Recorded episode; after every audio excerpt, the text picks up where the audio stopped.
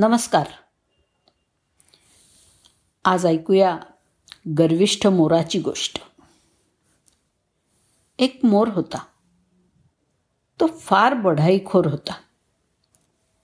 स्वतःच्या रूपाचा त्याला फार गर्व होता. तो दररोज नदीकिनारी जायचा आणि पाण्यात स्वतःचं प्रतिबिंब प्रतिबिंब पाहून स्वतःच्या सौंदर्याची स्तुती करायचा. स्वतःवरतीच खुश असायचा नेहमी. मोर म्हणायचा हा माझा डौलदार पिसारा पहा. त्या पिसाऱ्यावरचे मोहक रंग पहा. माझ्याकडे पहा. जगातला सर्वात सुंदर पक्षी मीच आहे हो.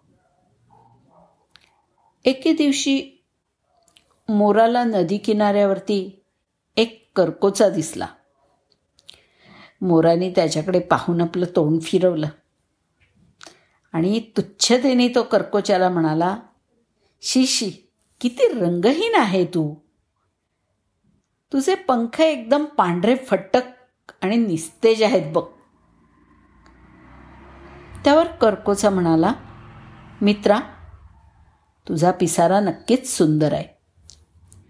माझे पंख तुझ्यासारखी सारखे सुंदर नाहीत. पण म्हणून काय झालं? तुझ्या पंखांनी तू उंच उडू शकत नाहीस. मी मात्र माझ्या पंखांनी आकाशात उडू शकतो. इतकं बोलून कर्कोचाने आकाशामध्ये झेप घेतली.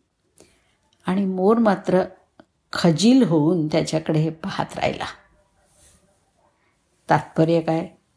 तर दिखाऊ सौंदर्यापेक्षा उपयुक्तता महत्त्वाची असते. धन्यवाद